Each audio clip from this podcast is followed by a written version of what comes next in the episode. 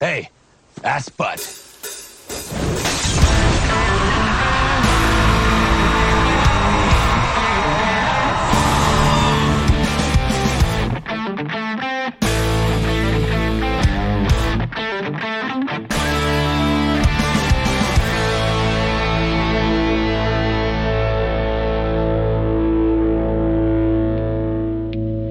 Shut up, you idiot. Rochelle here. And Lynn, If you like our podcast, be sure to rate and review us on your podcast platform. or share us on social media so more folks out there can join the Idiots and Aspets family. And don't forget to subscribe as well so you automatically have our newest episodes. Hello. Hello. Uh, today we are talking about season 10, episode 16, called Paint It Black. So we start out, uh, it's nighttime. We're inside a church in, I can never say this, this town. We're in Massachusetts. I want to say Worcestershire, you know, like the sauce, but it's Wor- Worcester? Wor- Wor- I don't. How do you do it? Uh, so I've heard many different ways to say it correctly. If you go by the English way of saying it, I think it was like. Oh, I'm not even gonna try because I know it's gonna be wrong. But you know who yeah, would know this answer easily is Eric, but I'm too lazy to walk my ass upstairs and ask him. So, yeah, okay. But I think there. I mean, there's. I think that the sauce is different than the It is. It's spelled Town, and, and all like that. and how yeah. it's said for sure. Yeah. So I don't know like yeah, don't- not the same thing. And people are probably mad that I even did that, but whatever. Travis calls it the Lea and Perrin. I don't get That's it. The brand. That is of The sauce. Oh, Lee and know that. is the one who like it's like that's like the most common one. So he's like, give me the Lea and Perrin's. That's smart, actually. Skips I like over it that. all together, which Yeah. I mean, yeah, that works. fair, you know, I know what he's Yeah. talking about now. It took me a little while to be like, what the hell, you know. But Anyway. Okay. All right, so we're in a church. Uh, a man named Terry is inside the confessional booth. I don't actually know if that's what it's called, but that's what I'm calling it. yeah, confessional, I think, or something. Okay. I don't remember. Uh, Terry says, I detest all my sins because of thy just punishment, but most of all because they offend thee, my God, who art all good and deserving of all my love. I firmly resolve, with the help of thy grace, to sin no more and to avoid the near occasion of sin. Uh, Father Delaney, who's in there too. that sounds weird. you know what I mean? Uh, he sa- yeah, he says, Amen. I absolve you of your sins in the name of the Father and of the Son and of the Holy Spirit. Terry says, Amen. Father Delaney says, Go in peace, Terry. See you Sunday. Terry says, That you will, Father. Uh, our view uh, kind of changes, and it looks like we're watching Terry through, like, you know, monster ghost vision. Like, I, that doesn't really make sense, but yeah, okay. Um, he walks. Uh, so Terry walks out of the booth and over to a lit candlestick, or candle on a candlestick. He blows out the flame, removes the candle, and takes the candlestick outside with him. And we see that the candlestick has like a crazy sharp pokey bit where the candle sticks to it. I know. Um, Sorry. bless you. I don't know what just happened. That snuck up on me. That's okay. I will say that like moved a bunch of shit around in the house this weekend. Uh, Thank you, Lynn, for helping me with that, by the way. Oh, of course. But I think now there's like a lot of dust in the air, and so I keep having like surprise sneezes.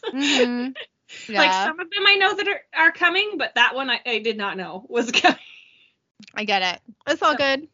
Anyway, okay, so um, so Terry is like walking down the street, but suddenly he stabs the sharp pokey bit right into his own chest, and then it kind of looks like he like pulls his arm like down a little bit, like he's yeah, like, he's kind of like dragging it around to like make hamburger. You know, like that is that is yeah. I don't think I could do that. it's upsetting. Yeah. Okay, and then we got our opening title sequence. so we cut to Crowley in his throne room in hell. Uh, a demon walks up to Crowley, uh, who is looking at a clipboard. The demon says, Majesty, I beg you to speak with her. Crowley says, What now? the demon says, Your mother remains vexed, Your Highness, and vents her frustration by abusing the court. No one dares retaliate. At first, of course, and yes, one expects to suffer in hell, but I fear I have reached my limit. like I'm done with this bitch. Yeah. Yeah. Then the demon turns around and we see on the back of his head uh his face, but a a mini a mini face of his. Yeah. That is that is also speaking. Um I was like the yeah, when he was so like when you're looking at his regular face, I was like, why does he look weird? Like like he did have an exceptionally big head yeah. and it just like it wasn't moving correctly. So I'm staring at him like something's wrong with his like what is happening? And then we turned around, I was like, oh, okay. it's like okay, Quirrell. Yeah, I know that's exactly that's exactly what like he turned around and I wanted to be like, Voldy pants? Is that you? Hello. Yeah. Yeah. So okay. The the demon says, I mean seriously. Crowley sighs and then yells, Mother! Uh, so Rowena walks into the room and says, Yes, Your Royal Highness. Crowley motions at the, the the two faces man and says, You care to comment? Rowena looks at the demon and says, Magnificent work by an astonishing talent. Hmm, brava. uh, Crowley dismisses the demon, and as he walks by Rowena, she says, I always said you were two faced. Good one. I know, I like that. Crowley says, Look, mommy, enough. I know you're annoyed with me. Rowena says, Annoyed? No, Fergus. I'm devastated, betrayed, and brokenhearted. Crowley says, Because I wouldn't go begging to a bunch of witches on your behalf? Rowena says, The Grand Coven is the supreme command of all witchcraft. Without their sanction, I'm forbidden to practice. Crowley says, Forgive me, I hadn't noticed you stopped. Rowena says, Rowena says, That? Parlor trick. I'm capable of greatness. Given free reign, I'd be unstoppable. Crowley says, I am this close to throwing you back in that dungeon. Rowena says, Of course, why not? Why do anything but cause me more pain? Bad enough you wouldn't intervene with Olivette and the Coven, but you went directly against my wishes, siding with those Winchesters, refusing to kill them, then delivering the first blade into their hands, which you know could slaughter us all. You also, because your wishes are the ones that count. Like. Right, exactly. She says, You prefer them to your own flesh and blood. It's a bitter pill, Fergus, after all I've done for you. Crowley says, And what exactly would that be? Rowena says, I gave you life, Fergus. Without me, sunshine, you wouldn't ex- Without me, sunshine, you wouldn't exist. And then Rowena walks out of the room, and on the way, she like extends her arms out and says, "A bite." I don't know if that's how you say it, uh, but all the glass in the room explodes, which I thought was a nice exit. Honestly, yeah. Kind I would fun. like, I'd like to do that in dramatic moments. So, Yeah. yeah, I know, like, ah, fuck you, clean up all this glass. Okay. Um, okay, so we cut to baby driving down a road. Still nighttime. Dean is driving. Sam's in the passenger seat. Dean says, "All right, so I'm thinking, uh, curse maybe." I'm thinking. I'm thinking. Have you seen that Night at the Museum too? Uh-huh. yeah, I saw, I saw that part. I haven't seen that movie, but I've seen that part. Okay. Yeah. I'm thinking. Okay. Uh, but Sam is not paying attention. Dean says, Sam, a little help here, okay? I'm trying to stay busy here. You know, eye on the ball, not on the mark. And this is a case until we know it's not. Sam says, Sure, no, yeah, you're right. Three suicides, two weeks. Dean says, They're not just suicides. They gutted themselves, and they took their sweet time doing it. I mean, that had to be incredibly painful. I can't seem to find any link between the Vicks either. Sam says, Yeah, probably a curse, I bet. So we cut to the church basement. Uh, a nun named Sister Matthias. Is that how you say her name? Matthias? I don't remember. It's either Matthias Matthias, or, maybe? or Matthias. oh, Uh, no. I'm gonna say- I don't know. I know. Um, I, I don't. Even, what did you just say, Matthias? Matthias? I'm gonna say Matthias. I don't know why. It's very close to the last name of a dude I knew in high school. Um, Okay. So it's not exact, but that's I think yeah, I'm just gonna do it. Okay. Uh, Sister Matthias says to another nun named Isabella, who has an Italian accent. Uh, Sister Mathia says, and this man, he was handsome. Isabella says, exquisite. He took my breath away, but we are told not to speak so much of the time before we joined the order. Sister Mathia says, we all found our way to this life for a reason. Was he yours? Isabella says, his name was Piero, an incredible artist. Uh, and then we get a flashback. Uh, we're in an art studio with Isabella and Piero. Uh, Isabella is talking to Sister Matthias um, in real time, but we see this as a flashback as she talks. Uh, she says, Sometimes I would pose for him, and he called me his muse. We see Piero is painting her portrait. She says to Sister, this isn't going to work. Okay. Sister Matthias, as you can imagine, we spent hours, days with each other. I felt so free with him. I had never been close with a man before like that. Uh, back in real time, Sister Matthias says, "So, what happened?" Isabella says, "I I can't right now." Sister Matthias says, "It's okay. Really, we're a lot alike, you know. I think we're supposed to enter the convent, the convent for some higher purpose, but many of us choose this because of the things that overwhelmed us." So we cut to outside a police station. Sam and Dean are walking out. Uh, they're dressed in their Fed suits to baby. Um, that was a weird ass sentence. I'm going to say that differently. Sam and Dean are walking to baby out of a police station. They're dressed up like feds. Okay. Sam says, All right, so what do we got? Terry Sloan, ordinary guy, not a lot of friends, but no known enemies, no relation to the other Vics. Dean says, Well, not necessarily. He's Catholic, and so are the other two. Sam says, Dean, this is Massachusetts. There are a lot of Catholics in Massachusetts. you think this is the case? Dean says, Who kills himself with a candlestick? All right. There's about a billion better ways. Sam says, Yeah, but he did kill himself. Dean says, All right. He's so- like, well, it worked, you know. It did it did work, yeah. yeah. Dean says, All right, so it was not a witch. There was nothing hexy found on him. Uh, possession could have been a demon. Sam says, Yeah, but the point of a demon possession, uh, wait, the point of a demon possessing a living thing is to, you know, possess a living thing. Uh, they reach the Impala and get inside. Dean's at the wheel. He says, Okay, agent, why don't you get that cell phone back to the Bureau's crime lab, get it hacked like you told those guys, and uh, we'll figure out what's going on with Terry Sloan. Sam says, Probably nude selfies. Dean says, I'm feeling good about this. so we cut Oh, to, boy. I know, we cut to the church. Uh, and a man named Frank McCarthy walks out of the confessional booth and to his wife, Lisa, who is praying in a pew. Lisa finishes.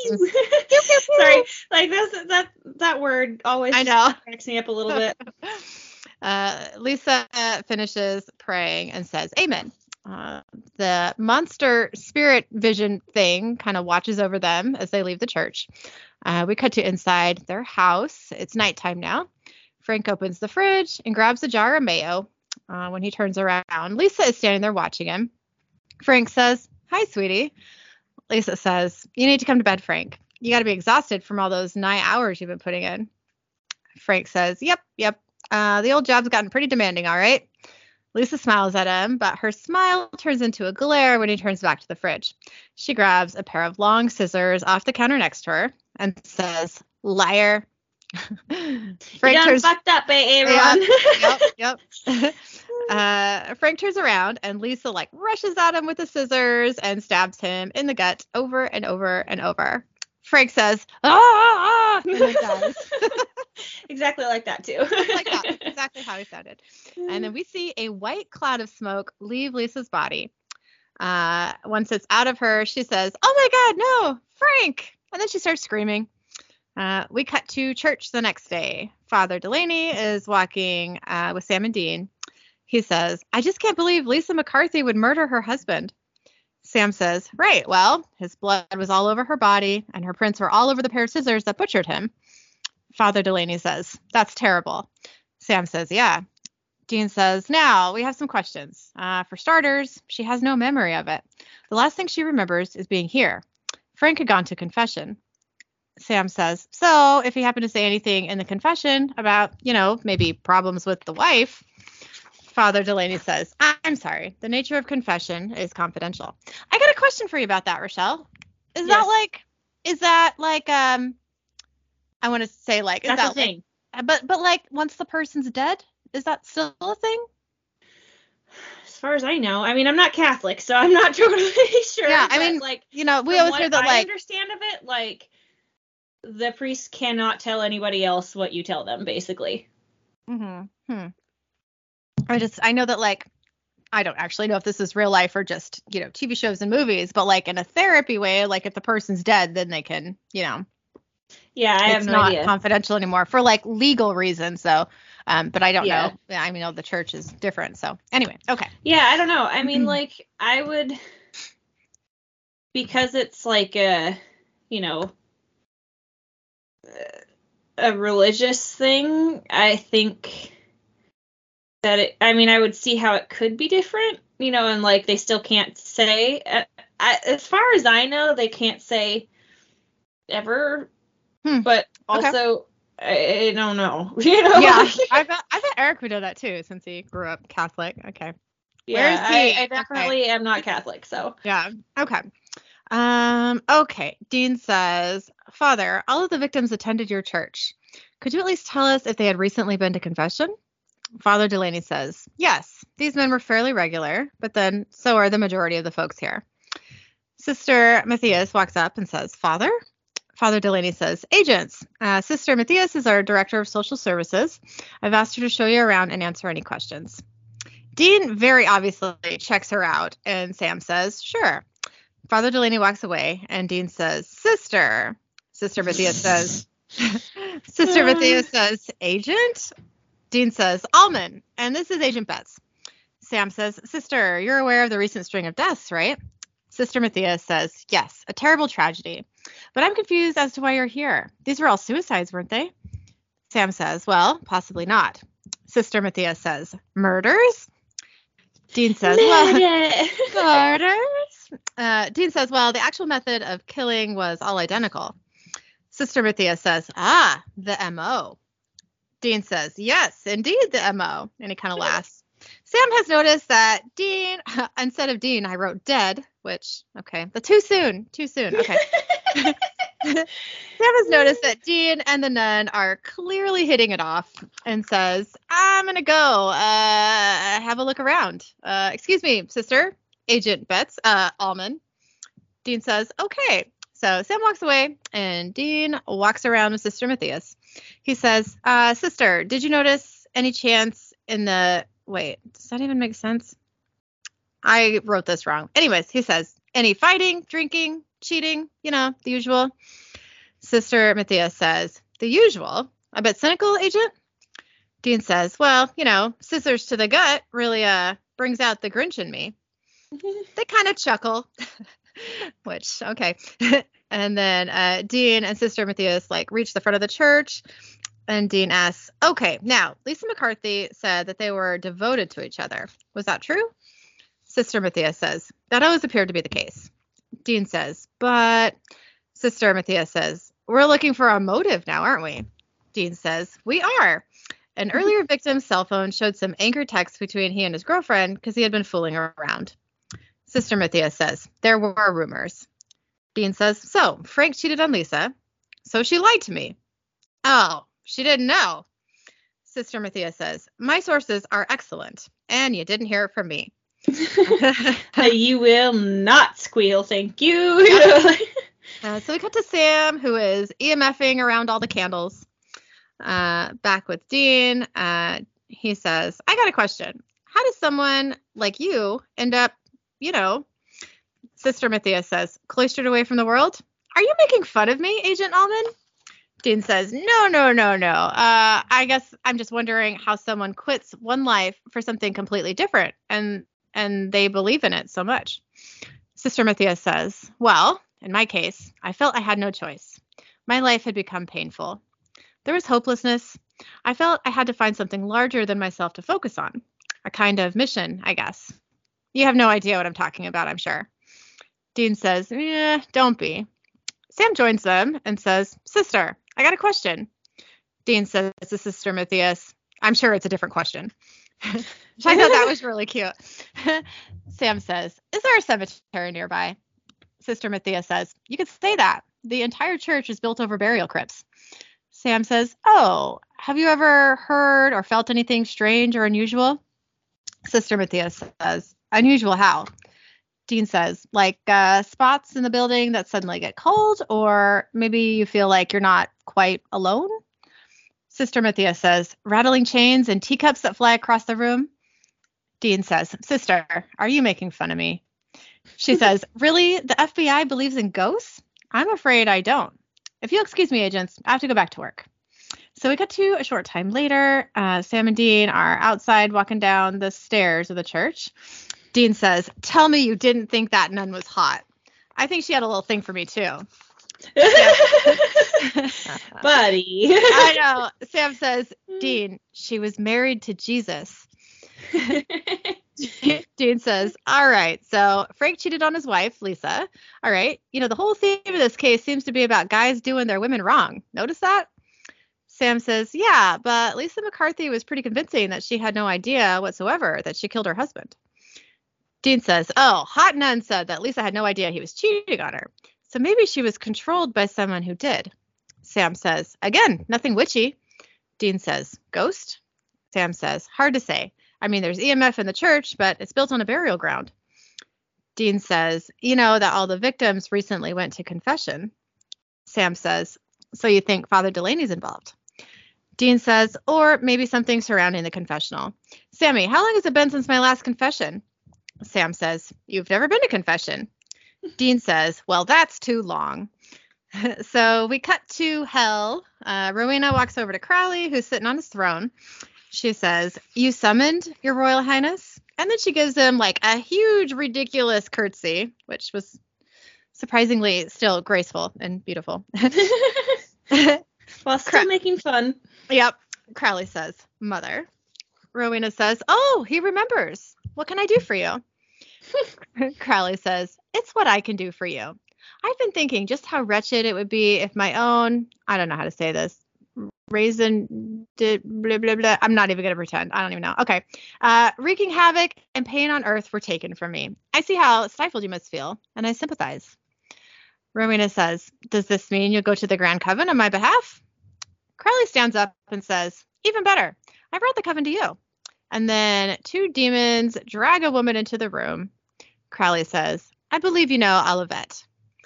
Rowena looks shocked and speechless. Crowley says, High Priestess of the Grand Coven. Speechless with joy. Rowena is totally overwhelmed. Then she says to Olivette, You utter bitch. Olivette, sa- Olivette says, Bottom feeder. Crowley says, Ah, the storm before the storm.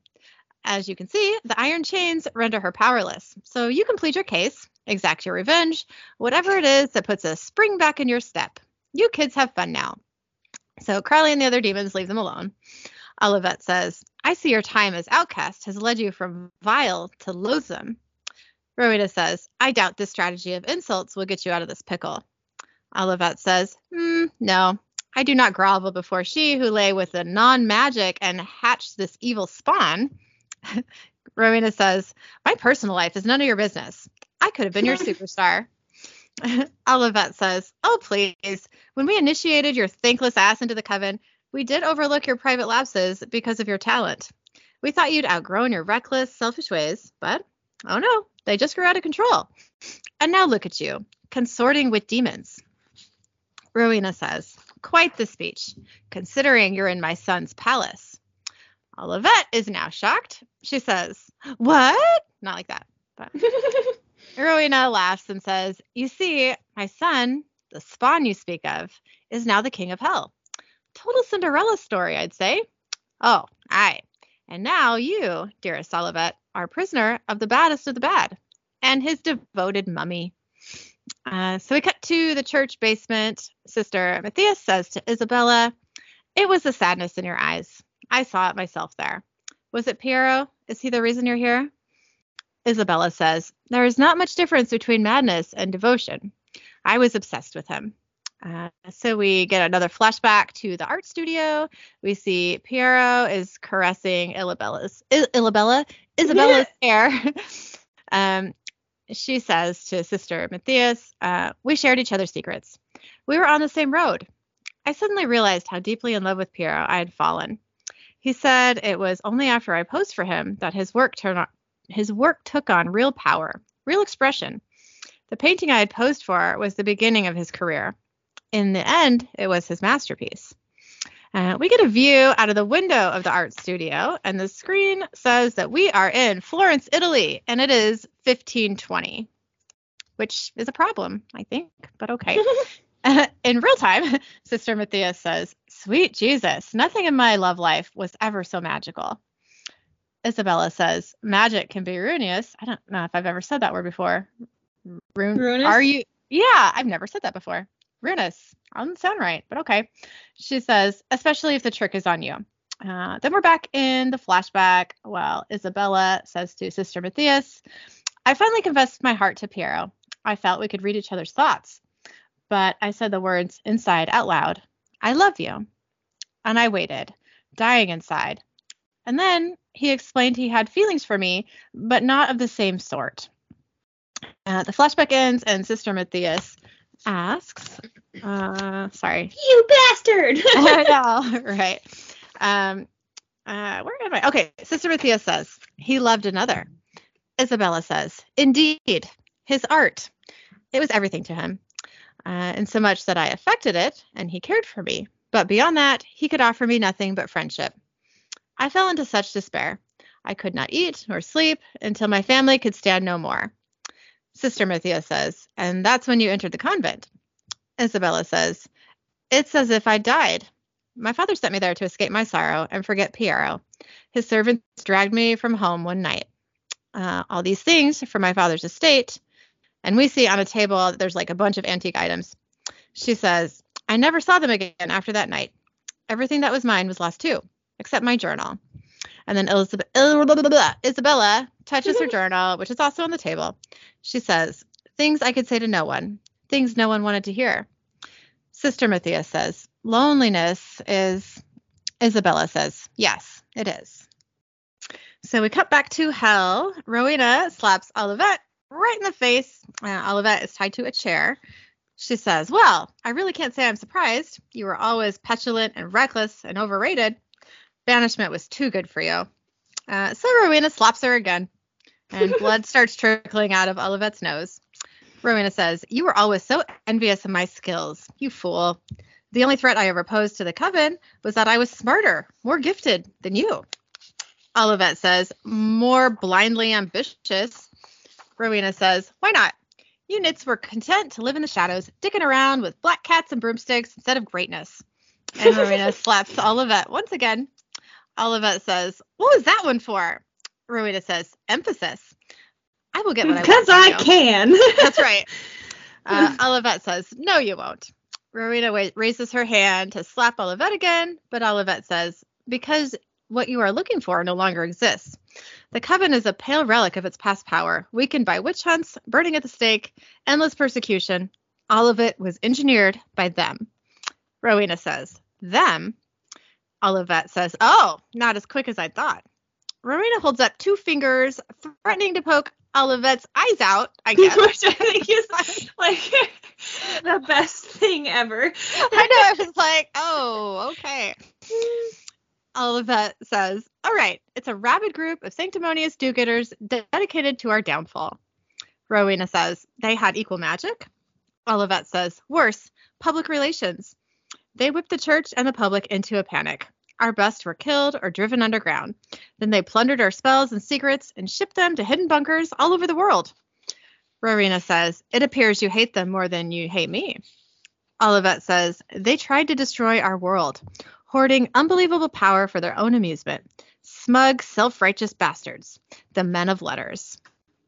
Uh, rah. So we cut to the confessional booth in the church.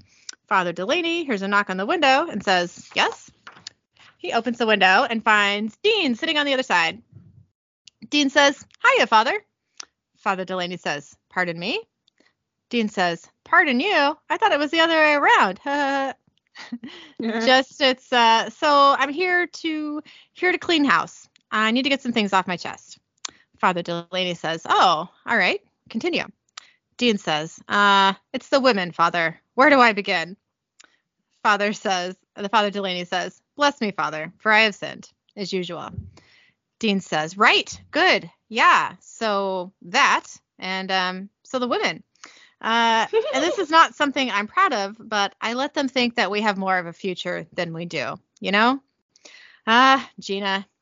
Father Delaney says, Gina? Dean says, Well, now don't get me wrong. I mean, she was, it was good times. I mean, you know how it is the sex, the lasagna. the lasagna. Okay, Garfield. I know. I was just like, oh, sex. Okay. Oh, lasagna. Now we're talking. Okay. I mean, I do Uh, like lasagna. I do too. sure. That seems like a great sexual companion, really. I mean, not during. Okay, you know what I mean. Okay. Saucy. it, does, it does sound saucy. That's true. And, you know, noodly, but okay. uh, Dean says, but I was not honest with her. And sometimes I was seeing two, maybe three girls at the same time, sometimes in the same day. Uh, you get the picture. And it wasn't just Gina, it was endless. It's making me sick. Father Delaney says, and you wish to be forgiven, my son? Dean says, I do. I need to clean up my act. Father Delaney says, and pe- as penance, you shall say five Hail Marys to our fathers and reflect on your transgression. Think about what you've done. That's right. Dean says, and then that's good? That's it? Blah, blah. Then I'm good to go? Father Delaney says, one would hope some inner exploration might occur. The prayers are just the beginning to some serious soul searching. Dean says, hmm. Father Delaney asks, is there anything else on your mind, Agent Alman? Dean says, what if I said I didn't want to die yet? You know, that I wasn't ready. Father Delaney says, Are you expecting to? Dean says, Always. You know, the life I live, the work I do. I pretty much just figured that that was all there was to me, you know? Tear around and jam the key in the ignition and haul ass till I ran out of gas. I guess I just thought sooner or later I'd go out the same way that I live. Pedal to the metal, and that would be it. Father Delaney says, But now? Dean says, Now? Uh, recent events make me think I might be closer to that than I really thought. And I don't know. I mean, you know, there's there's things, there's people, feelings that I want to experience differently than I have, or maybe even for the first time. Father Delaney says, go a little deeper perhaps than with Gina. Dean says, yeah, yeah, I'm just starting to think that maybe there's more to it all than I thought. Uh, Father Delaney says, learning there's more to the universe than your tiny world can be a frightening discovery. Do you truly believe in God, Agent? Because that can be a comfort. Dean says, I believe there is a God, but I'm not sure he still believes in us. Uh, then Dean leaves the confessional booth, and behind him, Isabella's ghost appears. Uh, Dean walks over to Sam and says, uh, who says, So, you think you had an eavesdropper in there? Dean says, Hope so. Sam says, You better watch your back. If you are right, jerks like you are just what our ghost is looking for. So Sam and Dean leave the church, and we see Sister Matthias off in a corner watching the boys. Uh, so we cut to the church basement. Sister Matthias walks in the room and whispers, Isabella, Isabella, are you here? We cut back upstairs. Uh, a woman walks out of the confessional booth, and Father Delaney uh, walks out of the other door. Isabella's spirit watches over him. As he walks to the front of the church, uh, Isabella's spirit possesses him. Down in the basement, Sister Matthias opens Isabella's journal and begins reading it. Uh, we get a flashback and hear Isabella's voice narrating. She says, I found no peace in the convent, and my sorrow turned to rage. What was once love for Piero had become hatred. One night, I snuck out a window and made my way to his studio. I'm not sure why I went. Uh, Isabella is in the art studio looking at her portrait. And she grabs a paintbrush that has red paint on it. And we hear her say, To confront him? To ruin the painting and destroy his love the way he destroyed mine?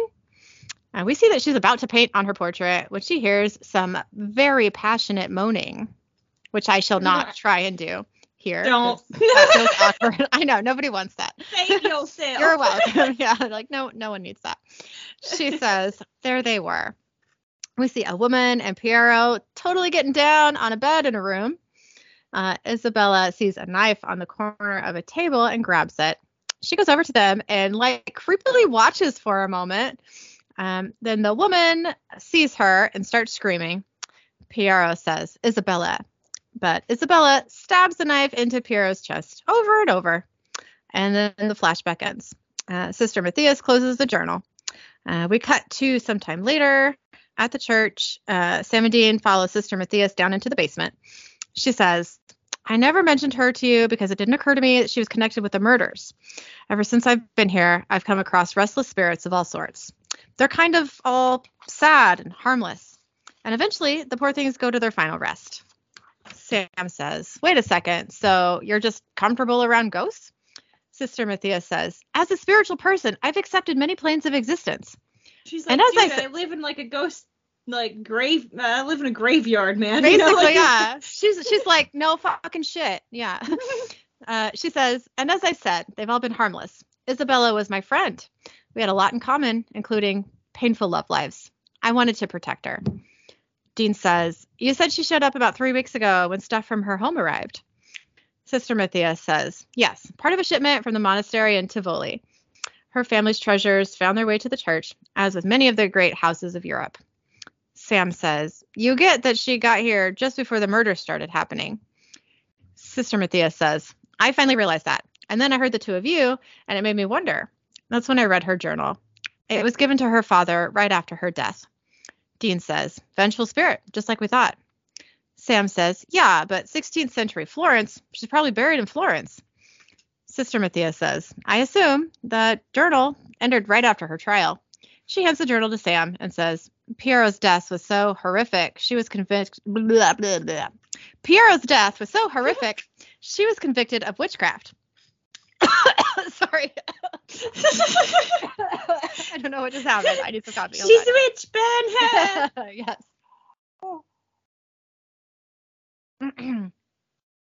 oh, crap. Okay. Sorry. Okay. You're good. She says they sentenced her to burn at the stake. Dean says, okay, well, if she burned, then so would her bones. Sam says, yeah, but Dean, something here is the tether that ties her to this place. Dean says, it's probably the journal where she wrote about her life. To Sister Matthias, he says, why don't we see if we can't find Isabella? Try to slow her down. Sam, burn all this stuff. Sister Matthias says, her journal? Is that necessary? Dean says, believe me, it's necessary.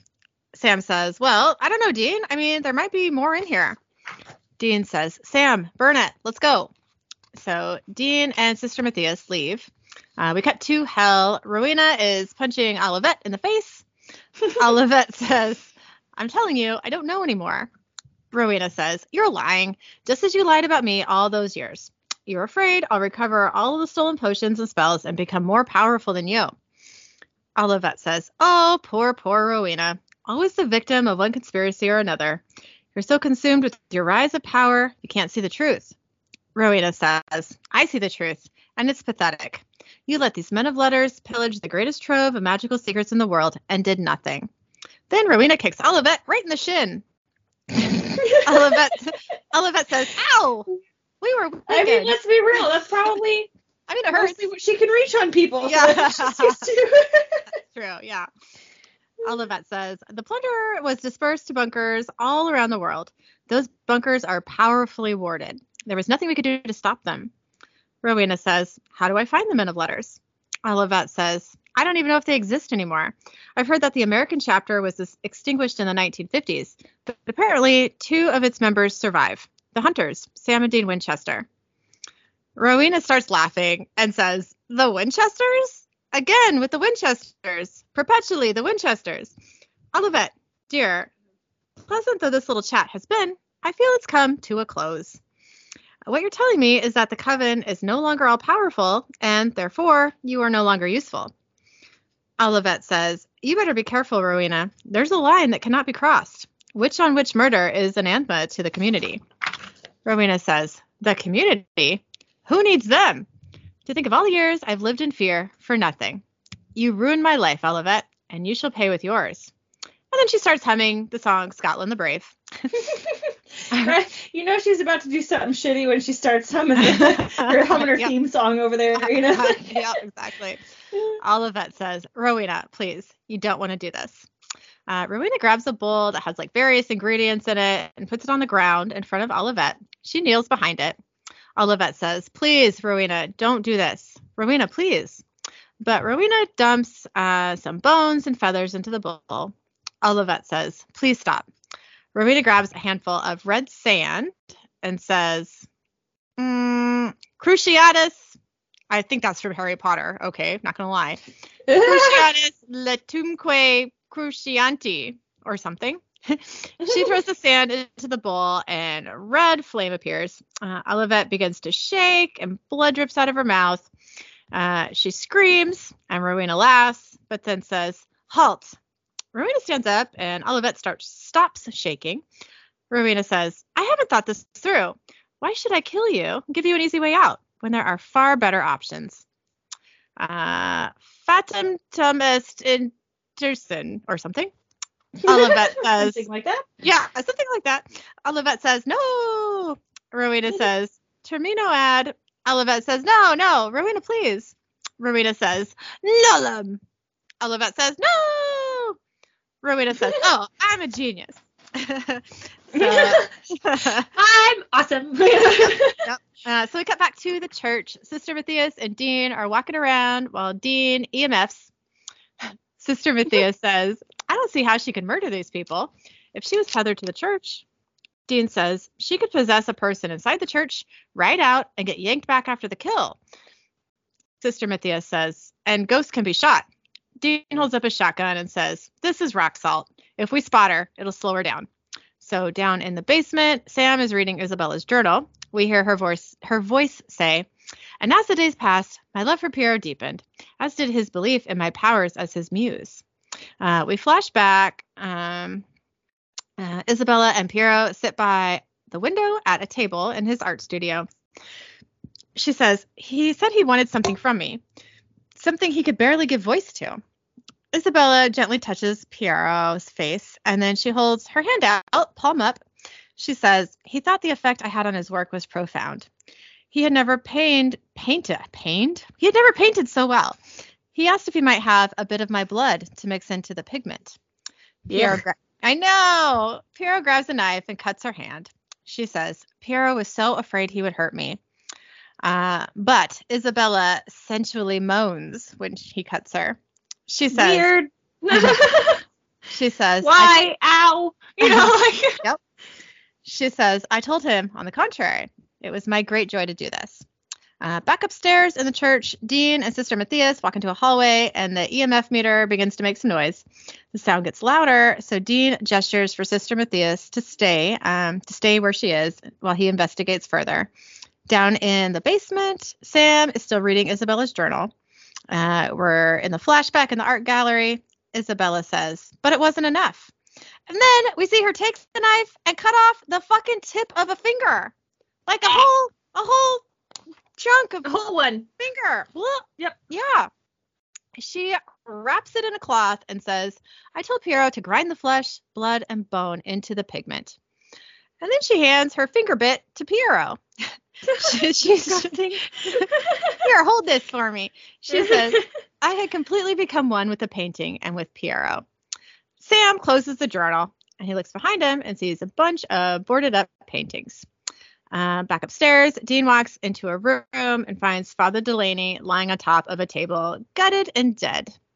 Uh, back in the basement, Sam hurriedly searches through the paintings for Isabella's portrait. Uh, he finally finds one that says Tavolo on the side. Uh, upstairs, Dean walks over to Sister Matthias and says, She got to Father Delaney. She's around here somewhere. We got to get you out of here. Come on. Dean grabs her hand to take her out of the church, but she resists. Then she slaps Dean, which sends him flying down the hallway. Uh, Powerful bitch slap. that is, that is. I noticed that too. uh, uh, back in the basement, Sam opens the painting and crate with a crowbar. Uh, upstairs, Sister Matthias ghost flickers towards Dean while he gets up. She grabs him and throws him up against the wall and grabs his throat. Uh, she pulls a knife from her sleeve, and Dean grabs her knife holding hand, and they struggle. Sister Matthias says, The priest had to die. He made it his business to forgive you, pigs. Forgive you when what you do is unforgivable. Dean yells, Sam, burn the journal! In the basement, Sam puts the painting into the fireplace. Uh, then he dumps lighter fluid on it and lights a pack of matches and throws it in, burning the painting.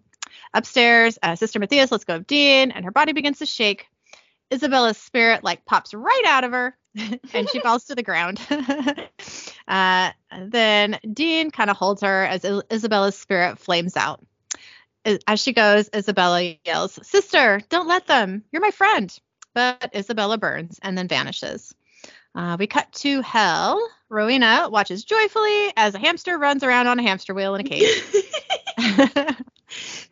Don't you just wish that there was somebody you could do that to every once in a oh yes, more than one, more than one somebody. Mhm. Yeah. Weirdly, they all have the same personality. Huh. Yeah. Okay. Uh, Rowena is delightfully watching and says, "Oh, you're you're trekking." Crowley walks into the room and asks, "Is that her?" Rowena says, "Poetic justice, if you ask me. For hundreds of years, those hags made me grovel. Every attempt to please them futile. High time somebody else ran in circles, eh?" Crowley says, "Nice touch. Something I might have thought of myself." Rowena says, "You see, we're not so very different." Crowley says, What is it that you want? Rowena says, Well, Fergus, since you asked, these friends of yours, the Winchesters, I hear they are, oh, what do you call it? Uh, men of letters? Crowley says, Possibly. Rowena says, I see. Well, about that. Crowley says, Listen, we've been through this. My relationship with the Winchesters is my business. I'll handle them. I'm not killing them. Rowena says, All right, dearie, of course. Whatever you say. Then Rowena pats him on the shoulder and walks away. Uh, we cut to Baby driving down a road at night. Sam is driving, Dean's in the passenger seat. Dean says, Who mixes their blood and bones into paint? No woman's ever done that for me. she wasn't exactly sound though. Let's be real. I mean, right, exactly. I, I can I can say I've never done that for anybody. and I don't ever want to do that either. No, you I really don't. Yeah. Excuse me. Sam says, Is this you thanking me for not doing what you told me to do? Dean says, You know, if you would have burned the journal, then we wouldn't know how to kill it, would we? Sam laughs and says, Yeah, you're welcome. You know, you were in that confessional a long time. Look, man, I'm just saying, I'm your brother, Dean. If you ever need to talk about anything with anybody, you got somebody right here next to you. Dean says, Okay. Sam says, I heard what Sister Matthias was saying about, you know, hiding pain by taking on a mission. And I know that's what you're doing a little bit. And it's okay. I mean, it's fine. I get it. I've done it before too. But I don't buy for one second that the mark is a terminal diagnosis. So don't go making peace with that idea. There has to be a way. There will be a way, and we will find it. That's what we do. So believe that. Dean says, Okay, Sammy. Sam says, You want to try that again like you mean it? But Dean just says, Okay. And credits. Okay, so my thoughts. Um, the first one is I don't know. I mean, okay, so I've never been to Massachusetts, so like I really don't know much about it. But like, I've never heard that like it was Catholic. You know, like Oh, I, I mean, I think feel like a lot of the East Coast is. I think so too. I I think that's yeah, I think yeah. Well, yeah, because you hear about like you know the Salem witch trials and all that. Like Yeah. yeah, Well, and I mean, like if you think about it, that's where like people originally settled was in the colonies, right? Which Yeah. is over there, Yeah. and um, like I mean, a lot of people at that point were Catholic. You know, like yeah, I get there's like Catholics and Protestants, you know, because that's the whole like European nightmare Mhm. for yeah, a long time. You know, like it, it, was like okay, like are we Catholic? Are we part? You know, whatever. But um, yeah, I just didn't really like. I've never heard of that. I guess it kind of makes sense, but I I didn't know like. Apparently, that's still a thing. hmm Yeah, I, I mean. I've I've been there a few times, but mostly like you know, um, mostly in like a airport sort of situation, you know. Yeah. and and driving to like Eric's family's house in Rhode Island, which is like 40 minutes away, you know.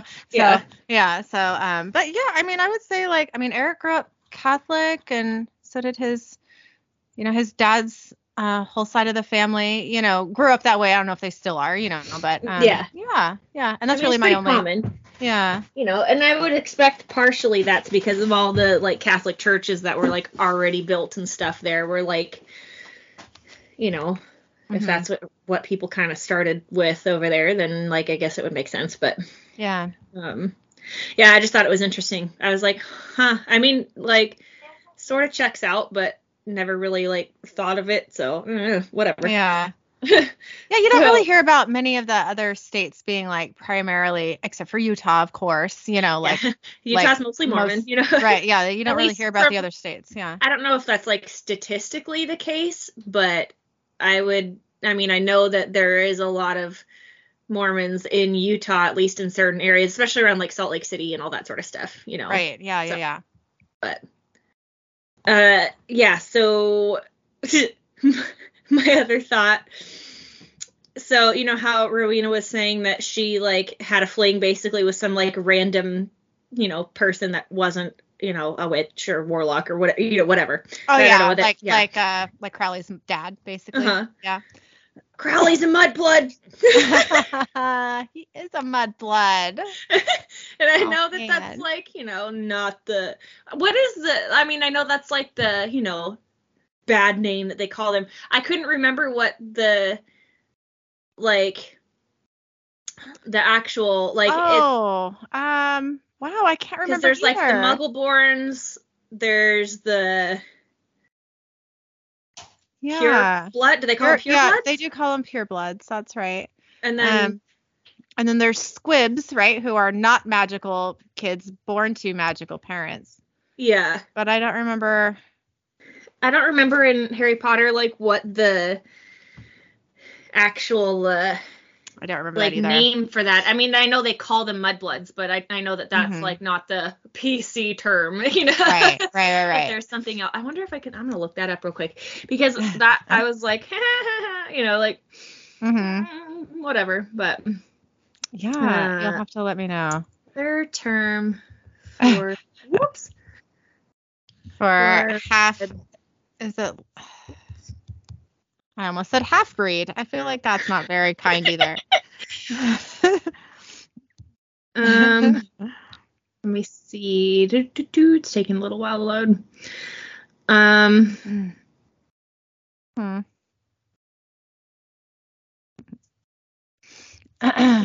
somebody there's muggleborn but that doesn't mean like because mudblood's a foul name for someone who's muggleborn. So I guess if one of your parents is a muggle, you're automatically muggle born then, even if i guess. I Huh. thought that there was like a you know you're pure half and then like you know neither one of the parents are yeah, I don't know. Hmm. still muggleborn i guess. Yeah, because I I can't think of another name. yeah, I don't. Okay, Hmm. well, that's that. So I guess I just thought that, it, uh, yeah. So it's, if you're half or you know neither one of your parents are magical, then you're Muggleborns. Okay. I could have sworn there was something else, but maybe I'm just losing my mind. That's fine. But anyways, um, Crowley is a Muggleborn or a Mudblood, Yes. if you want to go there. yes, he is.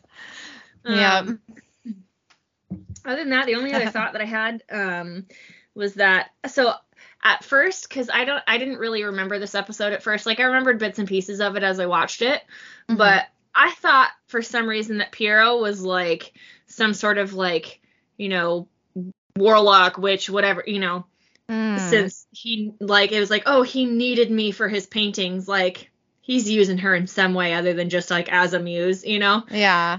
So I don't know, like that to me kind of like I guess shocked me when he wasn't, you know, like it was Mm. It just, was interesting though that he's like, "Hey, can I have some of your blood?" yeah, yeah. like I thought I was like this is getting fishier and fishier, you know, like right. Yeah, I thought that's where we were going to, but yeah. yeah, But- I don't really remember this episode. I think the only thought that I really had was um and I normally would have said this in my, you know, in the first part of this, but um the the hot nun is played by um the actress who's in that show Legion, which is I think it's a Hulu show. Oh, I have Um, idea. Yeah. Oh, it is so good. It's got um the main dude. Of course, I can't remember his name. He's um he's uh okay. He was on Downton Abbey as is it Matthew, the guy who like your main love interest who oh, season for- two or in whatever. the car accident or whatever. Yeah, yeah, he's in it, like, yeah. That's I don't really his remember what he looks like though. It's been a while since I've watched Yeah. that. yeah. So I just I was I was happy to see this actress again because she's she's really cool in that show. So Yeah. so anyway, that was it. Yeah. Okay. yep. Um. You'd like that show. It takes place in a mental institution. I don't know why I said you'd like it because of that. That wasn't a reflection on you. Oh, no, no, Uh, but it's it's I do think that psychology is very interesting. So. it's it's yeah, it's it's really funny and creepy. Oh, there's like creepy part. Oh, it's so good. We'll watch it. You'll like it. Yeah. Um. what just happened? Did I, I cut know. out? I feel okay. like my brain just stalled out for a second. I'm gonna blame it on hormones. I just kind of was like staring at the screen, like, where am I? it's okay. I know. It's like, uh, am I frozen? What's happening? Okay. no, I'm just stalling out, I guess.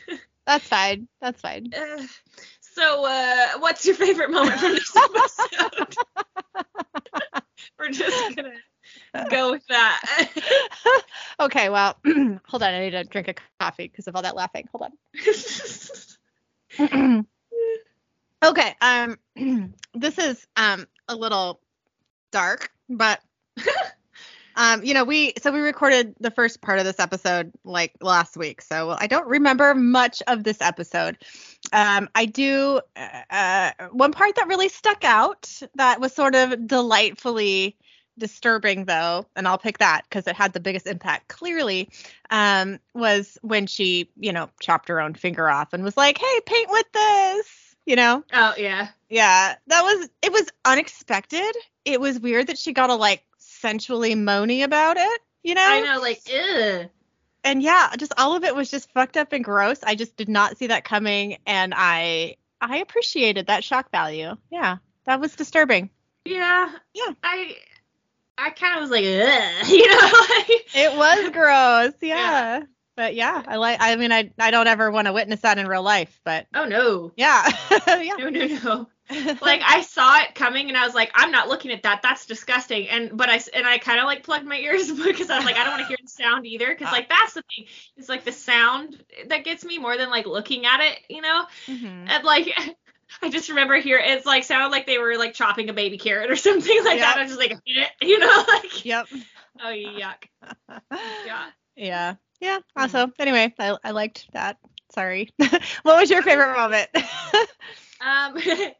So I kind of liked the Rowena Olivette stuff, like Mhm. Oh yeah. specifically when she was like, "I'm watching you," and like you know had her eye- her two fingers and she's like pointing to her eyes and like she's like getting real close to her eyes, like her little eye poking fingers. You know, I was like, that was you know, pretty great. Yeah. um, and then when she turns her into hamster and she's like, "Ooh, you're trucking," you know, like Yep.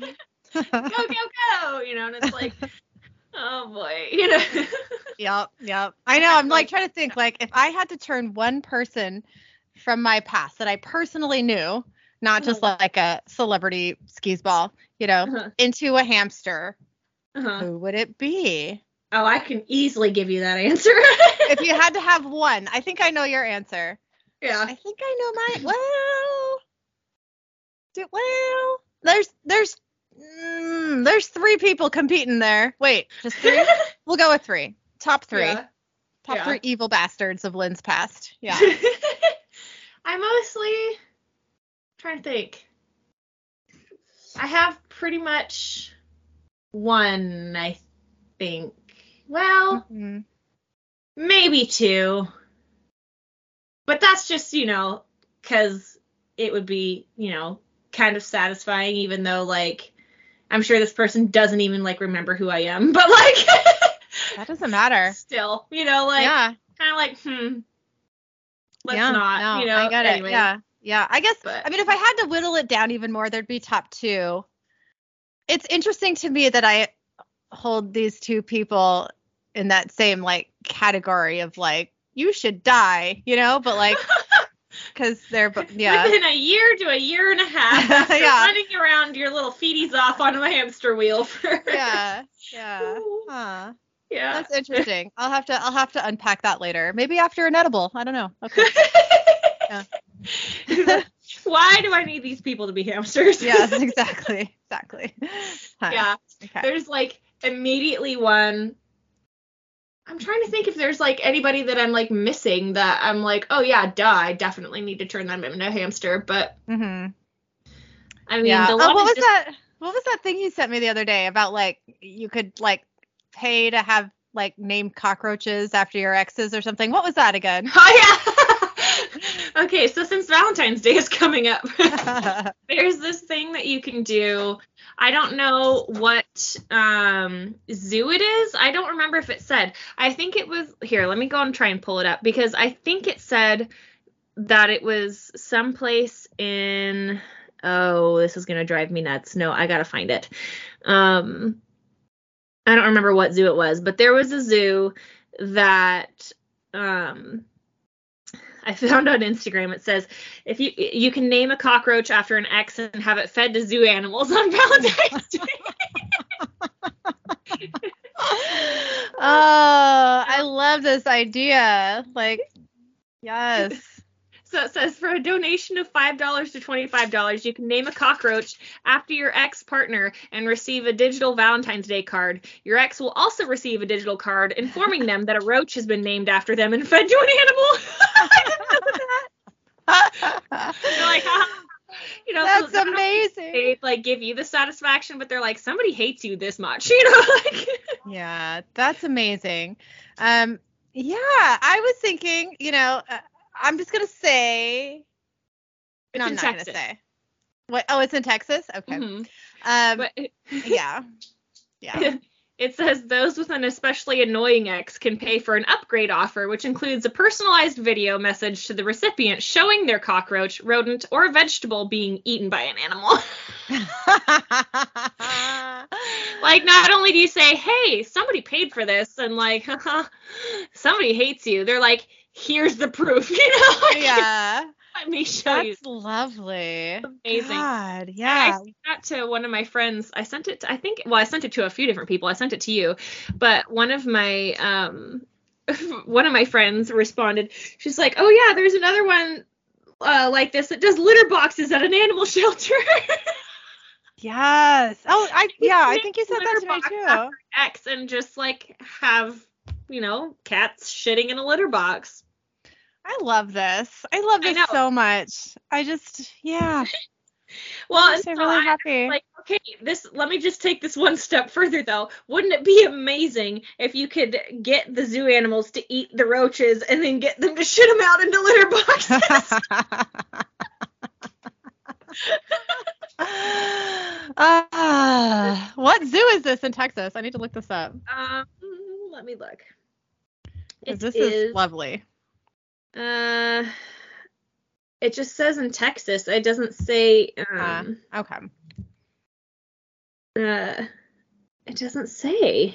I'm sure that there's probably you'd have to like google it or something. I'm surprised that there was no like link or anything for people to like do it but hmm anyway yeah that's the that's the thing that can be done. So folks here's here's my one request if you do in fact find this uh, texas zoo online and decide to donate the money to get a cockroach fed to uh, somebody i would like if you get a video i would like to see that video because i need to know how this works Okay, I just it's the San Antonio Zoo in Texas. okay okay Yeah. I so yeah this is amazing. that would be really great to like I, I don't know that I would ever like take the time to actually do that, but I really like the idea. oh, I love this. I love this. I'm gonna I mean, how much money is it? I'm like how many five um, dollars to twenty five dollars, and then you can pay for an upgrade to get a video of proof. The thing is, is you might have. I mean, it doesn't say you have to, but it says that you can. If you pay for the upgrade, it'll send them the video of whatever it is getting eaten, right? So I don't know if you get the video and then they just get informed, and then if you upgrade, then they also get the video too, or something. I don't know exactly how it Mhm. works, but I I thoroughly enjoy it. Me too. Uh, okay. My brain is like, but which X would you name? Well, okay. I mean, you could spend 25 bucks and get five of them, you know? That's true. That's true. Yeah. I wonder if it's like because it says like it said roaches or rodents or vegetables. I wonder if like a rodent is twenty five dollars and like you know a roach is five and a like a vegetable is somewhere in between or something or like if there's like Mhm. you know I don't know exactly how it works, but Yeah, I don't I think I'd really want, like the idea. I would not want a rodent to get eaten. Obviously, I know they do get eaten, but yeah, I don't want to be responsible for that. So, but I'll go with the roach. Sure. well, they're not going to get extra rodents. They're just going to name the ones that are already. I you know, but still, I don't want to be a part of that. That made me sad. Oh. I would be fine with that. If I got Oh. a video and like could send it. To... also, like I don't need any of my exes thinking that I even think about them because I really don't. But it- they Yeah. would be very satisfying to like, like yeah. oh, it just tickles my fancy. But Mhm. anyways, um, so our interesting facts. for this episode. Um, it says the sign outside the church reads, "He ain't heavy, he's my brother," um, which is a quote from the Hollies, and it says in quotes, "and Jesus." I don't even know what you're talking about. The I don't know either. I don't know what they're talking about. It says this is a biblical reference first and foremost. Um, I'm gonna go with. I've never heard that before. Yeah, I haven't either. So, I mean, you would have I'm it. pretty Yeah, sure. but like, like, I feel like someone got confused, and that's like a jumble of different thoughts. So yeah, it doesn't even like- make sense. But No, yeah. I, Okay. I I'm gonna say like, could I be forgetting something? Sure, but I'm pretty sure like, it- he ain't heavy. He's my brother. Is not from the Bible. Just saying. Did they Um, say ain't in the Bible? Is that a thing? They don't say ain't. I'd be Um, surprised if they did, but okay. All right. I mean, they could say maybe he isn't heavy, he's my brother, but I don't remember any of that. You know what? I'm gonna look that up real quick because Okay. he isn't Yeah. That's weird. He's my brother. Whoops! Ah! Hmm. Um, come on. Let's see. I'm looking it up too. Um. Oh, okay. So I'm not sure if this is accurate or not. Um. So I'm seeing a lot of It ain'ts. it's it could be yeah. So it's a um story is told of one boy carrying another boy who had polio and wore leg braces up the stairs. He asked if he was heavy, and he responded, "He ain't heavy. He's my brother." But I don't know if that's actually uh, that's like a story that somebody came up with and they like as like a relation to a bible story sort of thing or like Mm-hmm. let me look um da da da da da yeah, I just I don't think skim. ain't is in the Bible, so that's weird. Yeah it's really not they're not gonna have the word ain't but i Mhm. mean they could say he's not or whatever or he isn't or you know Yeah. um Um, I'm trying to read the like not really read it, but kind of like skim it. I'm not really seeing okay. much, but I also don't know if I'm looking at the right thing. Yeah. Either, Yeah, it sounds like someone's interpretation of the story. Yeah, I'm pretty sure. I don't know. I could be wrong, but whatever. It's fine. Mhm. So like anyway, we'll go with it. Um Okay. but it's also the name of a song popularized by the Hollies in 1969. Um, Okay. it says, however, it's probably an innuendo to Sam and Dean's relationship since one is always having to carry the other through a difficult time. That is true. Uh, so it says this week's uh, cover names of Allman and Betts refer to the Almond Brothers Band, not Almond. Did I say almond? I meant almond. I think it said almond, but it all sounds like almond to me. So Yeah. yeah. A L L M A N. Yeah. Um, Eric loves that band. Yeah. Okay. Um, it says Gregg or Duane Allman and Dickie Betts. hmm Um, it says Paint It Black uh, is a song by the rock band The Rolling Stones. Um, the church featured in this episode was used as a filming location once before um, in season two's uh, Houses of the Holy. Um, Mhm. Both the interior and exterior match. Okay. Um, the church in the opening scene is St. Andrew's Wesley United Church in Vancouver, Canada. Um, and it says the painter that Isabella talks about falling for and killing in 1520 may be Piero di Cosimo. I, I don't know if I said that right. Um, who was alive in 1462 to 1522. Um, he's an here he was an Italian Renaissance painter, most well known for painting landscapes, religious subjects, and decorations for carnival. Um, however, De Cosimo died at 60 years old, and the painter in this episode is clearly in his mid 20s at the time of his death. Yeah. Huh. Okay. okay, so our research from this week is off of visittuscany.com because Ooh. We in Florence for part of this. That's true. really, but kind of. So Yeah. It counts. trying to get outside of the US as often as we can as far as like research goes cuz like hey, only so many things in Kansas you can look up, you know? Like, That is true. That is true. so I don't know if we ever get to Florence other than, you know, this one specific time, so we're going to go with Florence. hmm Um so this is the mysteries, oddities and scary stories of Florence.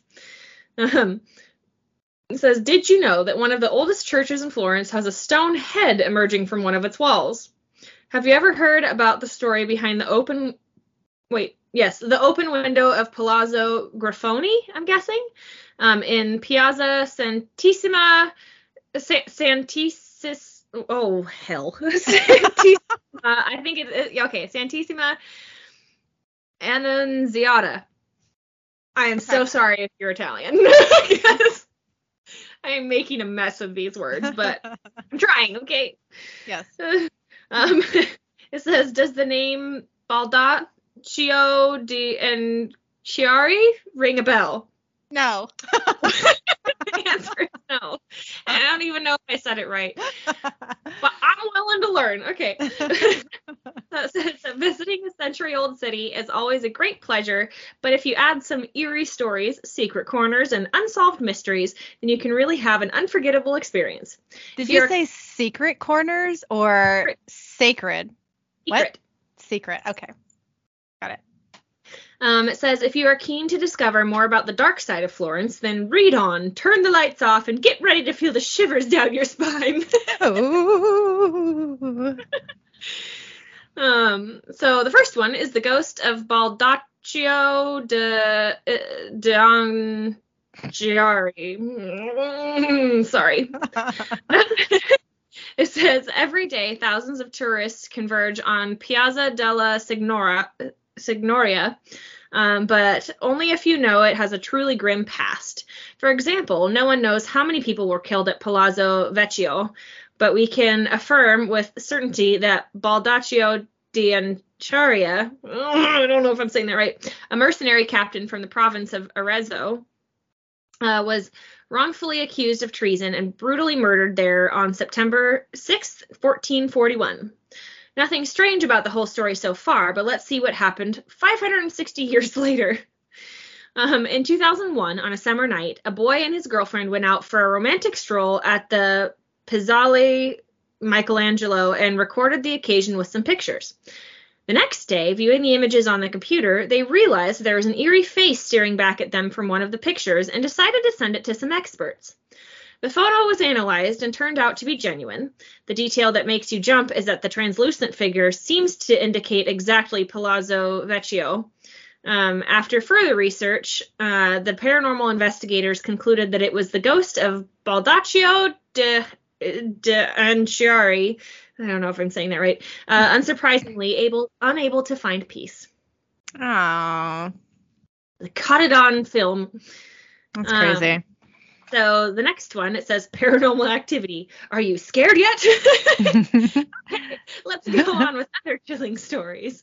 Uh, on April 26, 1478, uh, the masterminds behind the ignominious um, Pazzi conspiracy, um, which is an unsex, uh, uns- not an oh, wait, wait, wait, wait, wait. successful attempt to dis- depose the House of Medici, culminating in the murder of Giuliano and the wounding of Lorenzo, uh, were hanged from the windows of Palazzo, Palazzo Vecchio as a clear warning not to provoke the powerful family. Those who had managed to escape were later caught, tortured, and savagely killed. It is said that some corpses were dragged naked through the streets and eventually thrown into the Arno River. Twenty years later, on May 23, 1498, Dominican friar and preacher Girolamo Savanar, uh, Savonarola was hanged and burnt at the stake in front of the crowd. His ashes were scattered into the same waters. In a few words, many people report there's a lot of paranormal activity going on around here, so don't be surprised if you have a strong feeling that somebody is watching you. Ew. Okay. The next one is a mysterious human profile. Last but not least, a curious detail. Look for the mysterious human profile engraved on the wall right at the entrance of Palazzo Vecchio. Um, an urban legend says it was sculpted by Michelangelo without even looking at what he was doing. Um, so there's, and it has a picture here that's like, it's got a stone. Um, it looks like it's just like a stone for part of the wall, you know, that's got kind of a face like somewhat carved into it, but not really. Here, like also you can kind of see like oh, okay. So it's it's it's, it's, like, like- flat though. well done. Yeah, it's not Yeah. well done, but you can tell that it was probably like done on purpose. Mhm. Yeah, that's interesting. Okay. But yeah. Um, so it says uh, the next one is the mysterious stone head.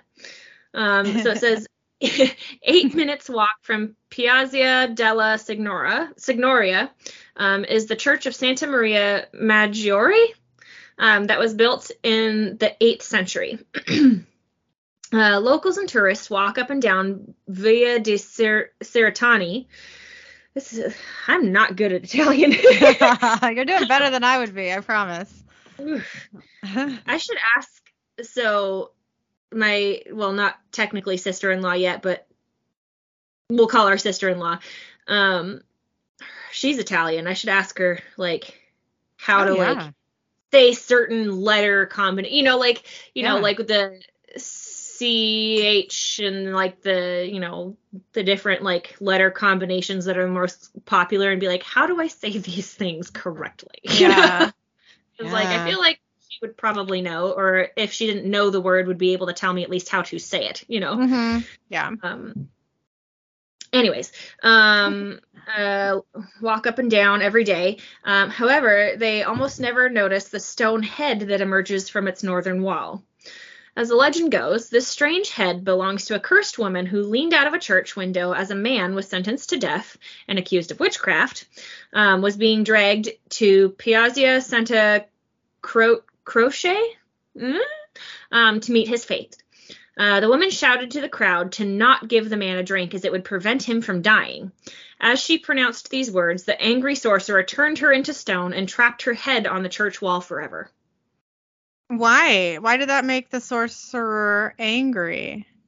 Because she's saying, "Don't give him water." It, Oh, he's the sorcerer. The yeah, yeah. the guy get, The who's guy about that was to about die. to get killed. Yeah. Oh, okay. I thought They're that- like, okay. she's like, "Don't give him water, or he won't die." And so she's like, or he's like, "Screw you," and like turned her into stone, and you know, yeah. Why would he not die from having water? who knows? Huh. Okay. I don't know. It doesn't say. Okay. but obviously it pissed him off. yeah. Right. So you know, there's that. Yeah. Okay. Um, uh, says the next one is the legend of the always open window in Pi- Piazza or Piazza Santissima Annunziata. Mm, this is okay. Um, so it says not too far from Santa Maria Ma- Maggiore um, is Piazza Santissima Annunziata. Mm. With its ancient Palazzo Budini Gattai, once known as Palazzo Grafoni. Um, the far right window on the second floor of this building is always open, and this is because a ghost lady is still waiting for her husband to come back. Aw. Centuries ago, one of the Grafoni sons was called off to war and had to leave his young bride with a promise he would return soon. The girl waited patiently behind the open window for decades, but her loved one never came back. She kept on waiting until the day of her death, and the window was finally closed. Immediately, the furniture started shaking, books flew off the shelves, and paintings fell off the walls. The mayhem continued until the shutters were reopened, and that's why the window has always been left ajar since that day. Oh, that's crazy. Still watching. Yeah. I want to go um, close that shit and see what happens. I wonder if they let paranormal investigators do that, you know? I mean, I would assume that they probably would, unless I mean, I don't know. Like, that's the thing is, how, do paranormal investigators even like know about that or would care about something I like that? so. You know, like Yeah. not that they wouldn't care about it, but you know, like, is that something that they'd be willing to go to Italy to, you know, test Yeah. out that one Well, thing? there must know, be paranormal investigators already in Italy, though. I don't think that's just an American thing, you know? well, no, I'm not saying like go there like, tr- like from here, but just like go to that building for a window. Yeah. I'd know, go like- for a fucking window. Well, I'd go to Italy for a lot of things, but Yeah. yeah. Yeah. Mostly food. I mean, I've been to Italy before. Really cool. And I liked seeing all of the, you know, the Colosseum and all the different, you know, sites in general. right. I also really liked the food. Exactly. Yep. so, I mean, carbs, man. Oh, let me tell you what, carbs. it's my favorite. They're so favorite. good. Um, like I would survive just on pasta happily. Happily. oh, for sure. Like, Yeah. would I also be 300 pounds? Yes. But happily. would I be a happy 300 pounds? Also, yes. yes. yes, that would be fine. Yep, yep. Uh, hold on. Okay. Had to. it's getting dry. By that she meant she had to hydrate. I think yeah, nobody I had, yeah. I, had to, I had to get some water for my throat because I was starting to get a little. Anyways, um, Sorry. moving on. so, um, it says Ponte Vecchio ghost captured on film. Um, it says our final haunted spot is the Ponte Vecchio, um, definitely one of the top sites in Florence.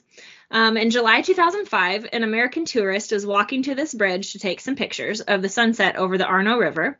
When he got back home, he was shocked to discover that he had captured on film a translucent, uh, translucent, translucent apparition of an old white bearded man staring back at him from a bridge window. Do you find it hard to believe? Then check out the video on YouTube by searching for Ponte Vecchio ghost captured on film. Uh, fact or faked? That sounded weird. Fact or faked? No, that's right. Okay. Um, there was something going on behind that window. The past is anything but dead in Florence. We've just told you some good stories, but there are hundreds of other tales, mysterious corners, and apparitions. The best thing you can do is take a tour by night and discover yourself. I would love to. That would be wonderful. Let's do That would it. be interesting. Yeah. I remember doing like a walking tour when I was in I think I've talked about this before when I was in um London. It was like Mhm. a ghost walk or whatever. Um but that would be fun to do in other areas too. The trick is is like you'd have to make sure that you booked it in English because Oh yeah. that's a that's an easy thing to like Mhm. screw up. Right, right. you know, it's like you get on this tour and you don't speak the language and you're like, well, okay, this is cool, but like, What do they say? you know, like, yeah. You know? Yeah. Right. so, Yeah, but they're but- yeah. So that's Hmm. our research about Florence and creepy, creepy, the creepies in Florence. Mhm. Every time you say something about a bridge, I always think of Ilchester the molester or whatever that one we did. That uh, that will never ever leave my mind. What Was that a bridge though? that even- I feel like that wasn't a bridge. I feel like that one was. It a, was. It was like he like lurks under Tom. the bridge. Well, he Ilchester- lurks under a bridge, like that's that was his thing. Like he's under the bridge, and if you're like even like a distance away from it, like and you stop blinking, like you'll see him, and then he'll get closer and closer. Every time you blink, yeah. Yeah, Until you're you're- like touching eyeballs. yeah well yeah that that that idea is so creepy to me i wonder where that even is like what state that's in you know I don't remember. yeah i'll find out But the fact that his name is ill chested and molester is just kind of you know you know, know. like, yeah yeah. uh okay At least something pretty awful there in that title, but i know Hmm. yeah. yeah um. So, what was your edge or ass bump moment from this week? Okay, so this happened yesterday. It's fresh in my mind. Um, and uh, so okay, Killian is doing basketball right now. So um, his you know league he's playing at one of the high schools around us. Um, so we were there yesterday. It was you know me and Eric and my mom and my aunt and my uncle and um, you know and then like a lot of the mom squads there because all their kids are Mhm. doing basketball with Killian. Okay, so I am sitting next to um, one of my good friends, uh, one of the moms, and she has a, a four year old son who really likes to run away. Like, he just likes to just book it, you know?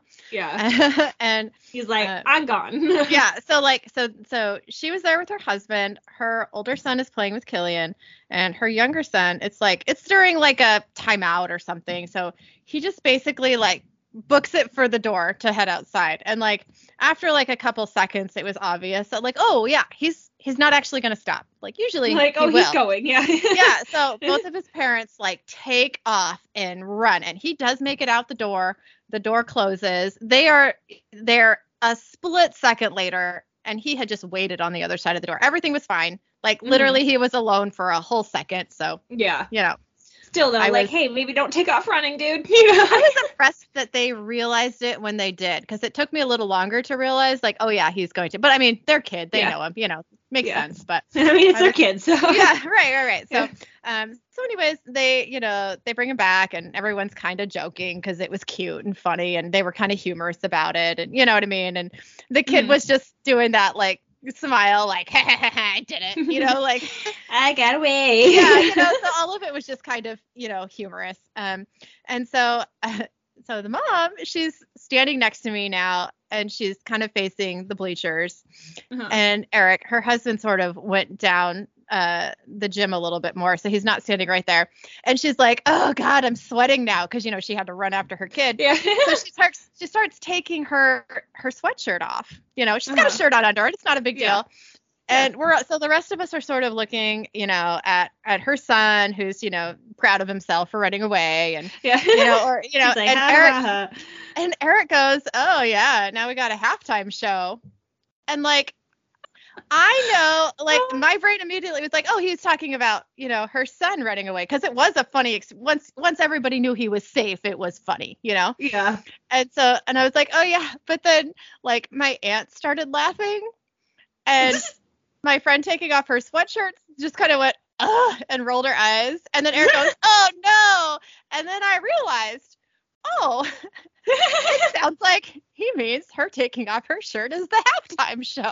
Like that's not what we meant. Yeah. And Eric was mortified, and I was also like, "Oh my god, I'm so sorry." she was like, "No, no, that's funny," and I was like, "Thank God your husband isn't right here." And she's like, "Oh no, he would have laughed, but maybe, Yeah. maybe he wouldn't. have. I don't know." I was just like, "Dude, Eric, you could not say that when a girl's taking her shirt off." and you know, of course, he didn't think about it that way, but like, I know That's how it was so it, funny. yeah. I yeah, he was so embarrassed. Like obviously he would never do that on purpose, you know, Yeah. like that's not that's not him at all. But yeah. even like he wouldn't even joke about that. You know what I mean? Cuz Yeah. that that could make someone uncomfortable. Like, yeah, of course, right? Yeah. but, but damn, it was hilarious. So so that happened. There's my husband checking out other women taking their clothes off. So yay. Yay, Eric. Okay. Yep. What was your moment? so mine has to do with Travis. Um, He okay. So last week, was it last week or the week before? It was the week before at this point. Because what was it? yeah, it was right before the gender reveal party, so it would have been Yeah. last week or week before. Sorry. Ugh, It was a week whatever. ago. It was a week ago, right? Like, No, Yeah. more than a week ago, because this last weekend would have been a week since the gender reveal, and it was before that. Okay. So It's it's almost like it was a week and a day ago, but okay. it was like almost it'll be two weeks on Wednesday. Today's Monday. Okay. Oh, I thought we were talking about the actual party. I'm like, no, it wasn't No, on no, no, no, Wednesday. no. Got Travis it. Got it. I got it. So Okay. Got it. I make it sound. I mean, whatever. It was an incident. So he's at work, right? So the the part of him about him getting hurt is not the or ass moment because it's not like anything that he did that was stupid or whatever. But so Yeah. basically, he's like cutting out a piece of metal right at work, and like I guess from what he said, like it heats up a little bit, so it doesn't automatically come out of the like piece that you cut it out of, you know, until it starts to cool down. So he was doing something with the other side, and the other piece fell out and landed right on his toe. And he, you know, now we know that he broke part of the toe bone, like the end of the bone at the end of the toe, um, Okay. on his big toe. And it kind of like chipped off a piece, so it's got to try and like heal back on there somehow. I don't know, whatever. Anyway, um, the thing that drove me nuts was that, hey, like, you know, he he would not go to get it checked out. Wouldn't do it. Like he immediately is like, "Oh, I'm pretty sure it's broken. Like it's getting really puffy, you know, all this sort of stuff." And like I was like, "You need to go to the doctor and get that taken care of because with some things, if they break and they need to go in and fix it, if it starts to heal on its own first and it's healing not quite right, especially if like part of the bone is like displaced or whatever, like they're gonna have to re-break it right. and go in and like pin it or whatever they need to do, you know, to fix it. Mm-hmm. I was like, best case scenario, they give you like a cast or a walking boot or something like that, so that way like you just like take the weight off of it or whatever. You're not supposed to be on it. Well, Yeah. you know, with how he operates, that's not what he does. he just Mhm. goes and does his business and was like, oh, I don't know why this is healing or this isn't healing. Anyways, and like so far he's been okay, but it took him until Friday after work to go and he, this is after I'm like, "Hey, you need to show your boss. This happened at work. This is an L&I thing. He has Right. to let you go and get it looked at, you know?" And Like, like, legally, he has. You have to do it legally he has to, you know, like Yeah. that's how that works, you know. Right. And I don't know like and I mean, and I used to work with L and I, like not as far as like I worked for them, but like I worked with a lot of people that had L and I claims because I used to work at a PT office, right? So Right. Okay, fine. Like I, I know the process for the most part and how it works. Yeah. And he just like wouldn't do it. And I'm like, did you go today? Did you go today? And I, at the point where I was like, okay, I feel like I'm just like nagging him, but also take care of yourself, you know? Like, Right. holy cow. But so, you know, and he's just like, oh, well, I'm sure it's broken. And I'm like, yeah, so I'm sure you should probably go get that checked out and make sure they don't need to do anything with it, you know? Yeah. Um, but at any rate, it took him a long. It was just frustrating because it took him like days to go in and get it looked at and all that sort of stuff. And you know, I was like, hey, like we have our gender reveal party this weekend, so you're not going to have time to get it done this weekend.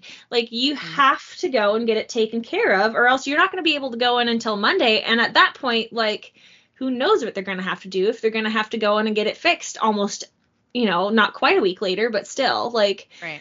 five days later. And so, um, you know, he finally went in and it's like one of those, oh, like this is a weird area. So like tape it so that way it kind of holds the piece on and like stay off of it.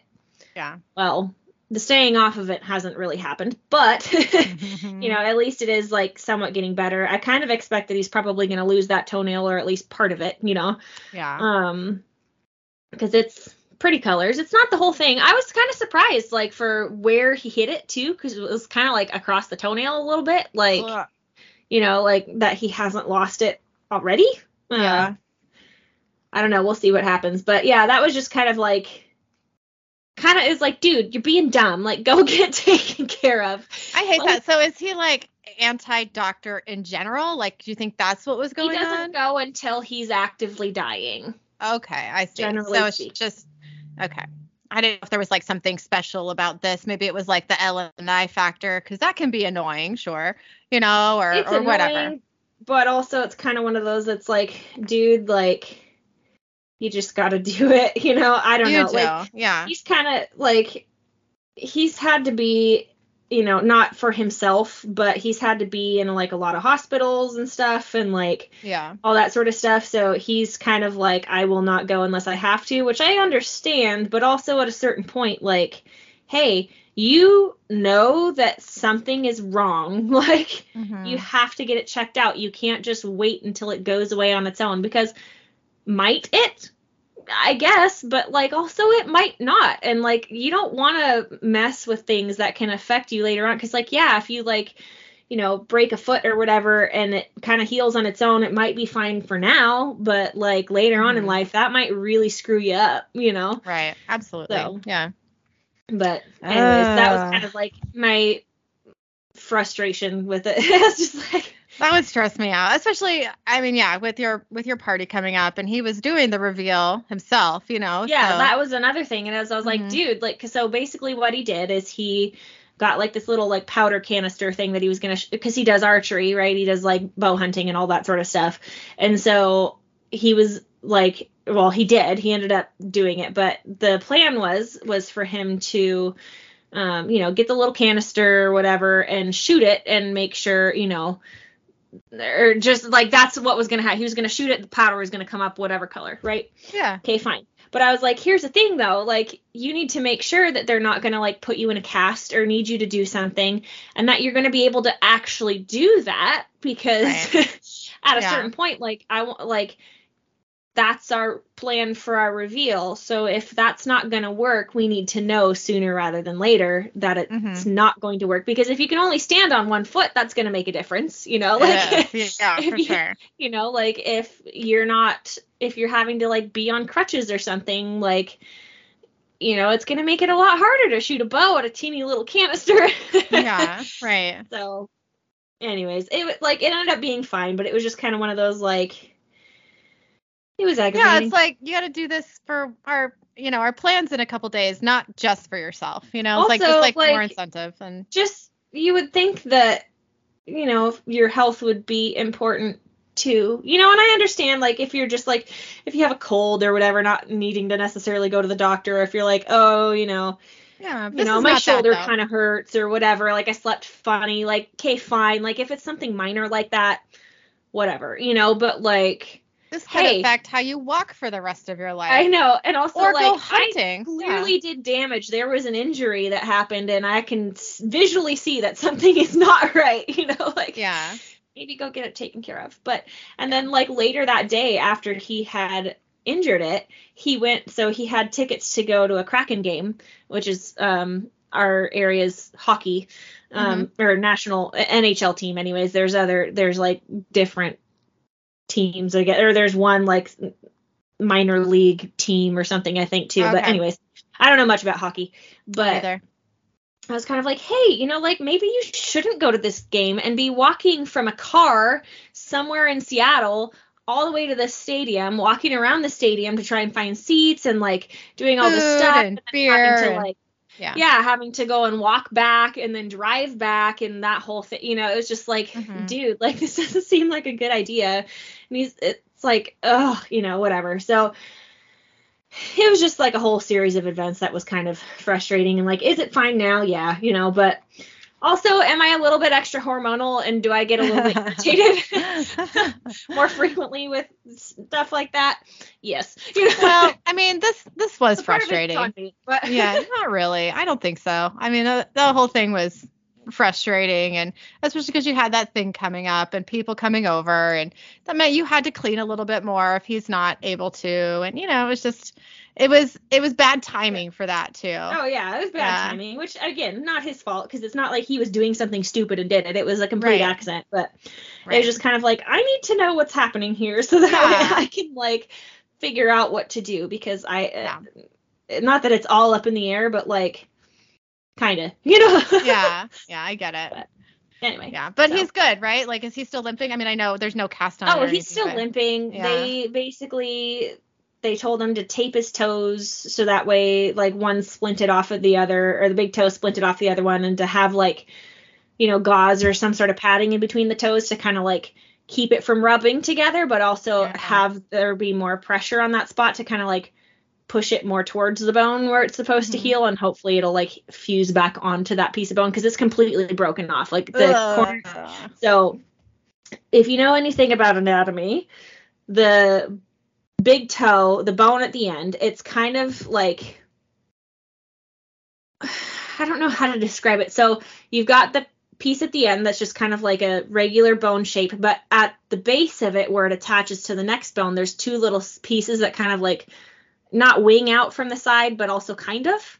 Okay. Um, so it's like slightly like shark tooth ish shaped, but not as pointy, right? So it's Okay. like more, it's rounded at the top and then it kind of comes down and then there's two little like pieces that go off each side and then that underneath that is where it attaches to the next bone. So Okay. one of the little pieces that kind of wings off to each side, he snapped that off. That's what happened. oh, okay. um, hmm. So it's like not. Will it? I mean, I didn't know that. Well, I guess I did. I was gonna say bones will reattach. I just the they will. It depends crazy, on you know okay. how far it is apart and all that sort of stuff, and how much he stays off of it. You know, Mhm. Yeah. but Hmm. anyway, yeah, that That's was my rant for today. okay. Well, thank you for listening to our podcast. You can email us at idjitsandassbuttspodcast at gmail.com. The word and is spelled out. You can also find us on Facebook and Instagram under Idjits and Assbutts, a supernatural podcast. Please make sure to rate and review us on iTunes and email us your Idjit and Assbutt moments for a chance to hear your story on our podcast. Thanks again. Thank you.